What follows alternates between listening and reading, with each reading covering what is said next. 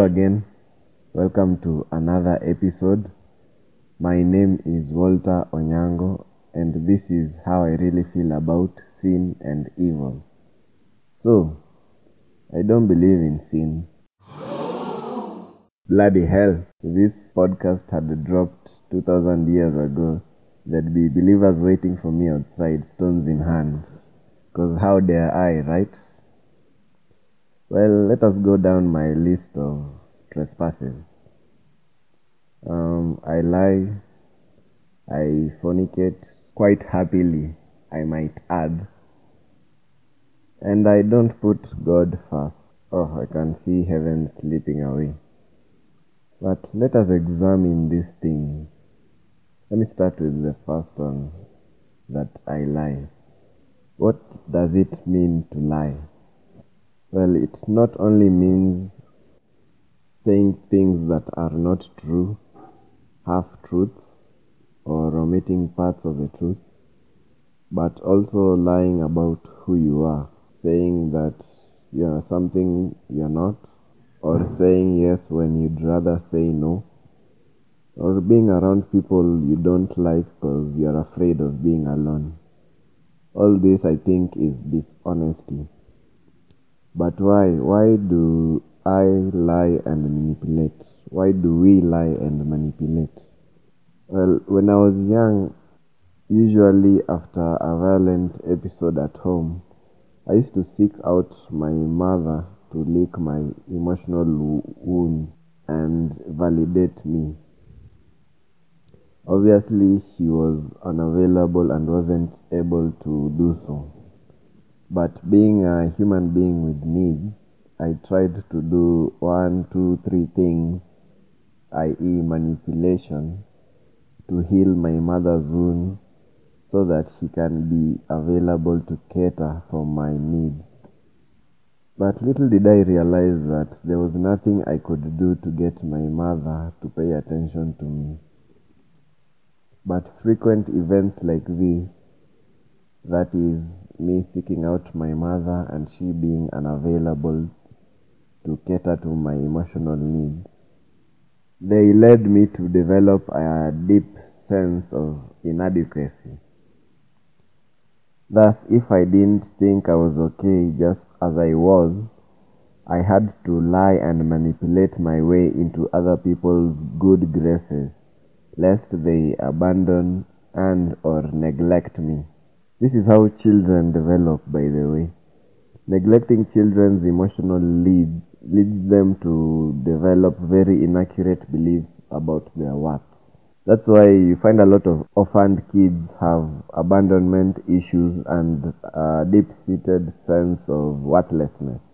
So, what am I saying? That my lying and manipulative behavior in adulthood came from an unmet desire to be loved and validated? Well, yes, that's what I'm saying. There are certain things called uh, paradigms. These are like programs written in our emotional system that we use to navigate life, and they are mostly developed in childhood. They are basically us reacting to life situations the way we reacted as kids. That stuff gets ingrained in our emotional systems. In my case, like my father used to be angry most of the time. So so I grew up being afraid of angry people and intense emotions. And my mother was emotionally unavailable a lot of the time. So I tended to attract unavailable women as a way of reenacting my childhood experience with my mom because it was the only way I knew how to relate to the opposite sex. Seeing as how your mother is usually your first object of love.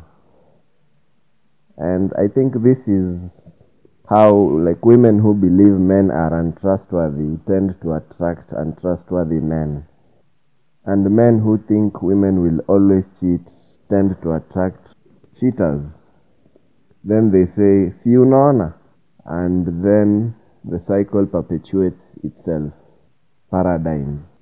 The mind is the most powerful thing, I think. Let us examine my fornication.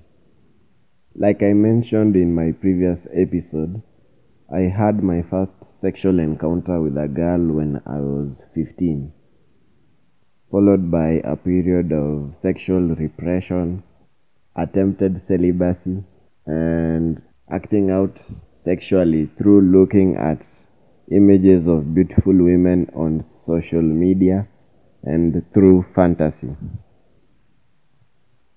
Hey, for a long time I had mad sexual anxiety due to a lot of factors, not just uh, religion. To the point where I couldn't have sex a few times with girls from my past. Half the time I would lose my erection the other half I would avoid intercourse altogether because of various anxieties surrounding it. I will expand on my sexual anxiety in a later episode. But it's curious to me why do a lot of cultures and religions work so hard to repress sexual energy? To the point where some can even cover up the women to the eyes. It's quite interesting. But imagine an authority in your life when you're a child, say be it your parent or your religious leader or your role model, whatever. Say they come up to you and tell you that when you get to adolescence, you'll start to develop interest in the opposite sex and in having re- sexual relations with them. And it's okay, it's normal because I went through it too. But I don't think it's a good time for you to start being sexually active. So instead of repressing this energy, you can transmute it into creative pursuits like drawing or wood carving or pot making and also into sporting pursuits like football and boxing, whatever. Hmm, Oli, are you saying that there is a society that encourages vulnerability between parents and children and that breeds well adjusted men and women? I'd like to know if it exists as well unless it is an indigenous and traditional society that still has phases of initiation for boys and girls. But we are sexual beings, and we can meet this fact with courage and vulnerability. We can overcome the shaming, demonizing, and perfecting of sex that society, a lot of religious people, and porn does, respectively. But shifting gears, am I sinful and evil? Sinful, no. Evil, partly. We all have evil in us strengths and flaws, light and dark, good and evil, yin and yang. There is no good without evil. I don't believe in sin because I don't think we should outcast parts of ourselves that certain people deem flawed. I think we should become curious about these parts of ourselves that seem ugly. You'll be surprised to find wounds that only needed your attention to heal. And I don't think you can live a full life without you looking at that darkness that is within you. It's not a demonic thing, it is part of our human nature. And it's okay to be human.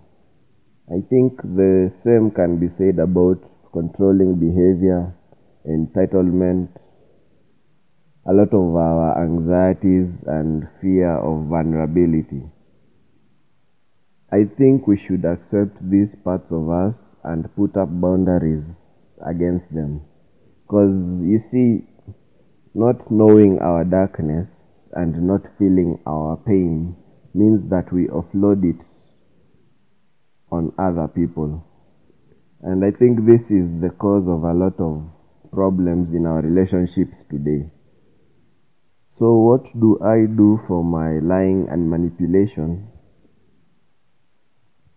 Well, I practice developing integrity and authenticity, and I have a friend who acts as my accountability partner in my attempts to keep authentic and having integrity. But how well do you know yourself? Do you live wholeheartedly and with vulnerability, or according to other people's standards, or by seeking external approval? Do you wonder why you keep doing certain things, why you keep reacting to certain situations in certain ways, why you keep attracting certain people? Get curious about yourself, examine yourself and share yourself with people you trust. I think the world will benefit from more people just being themselves and being human.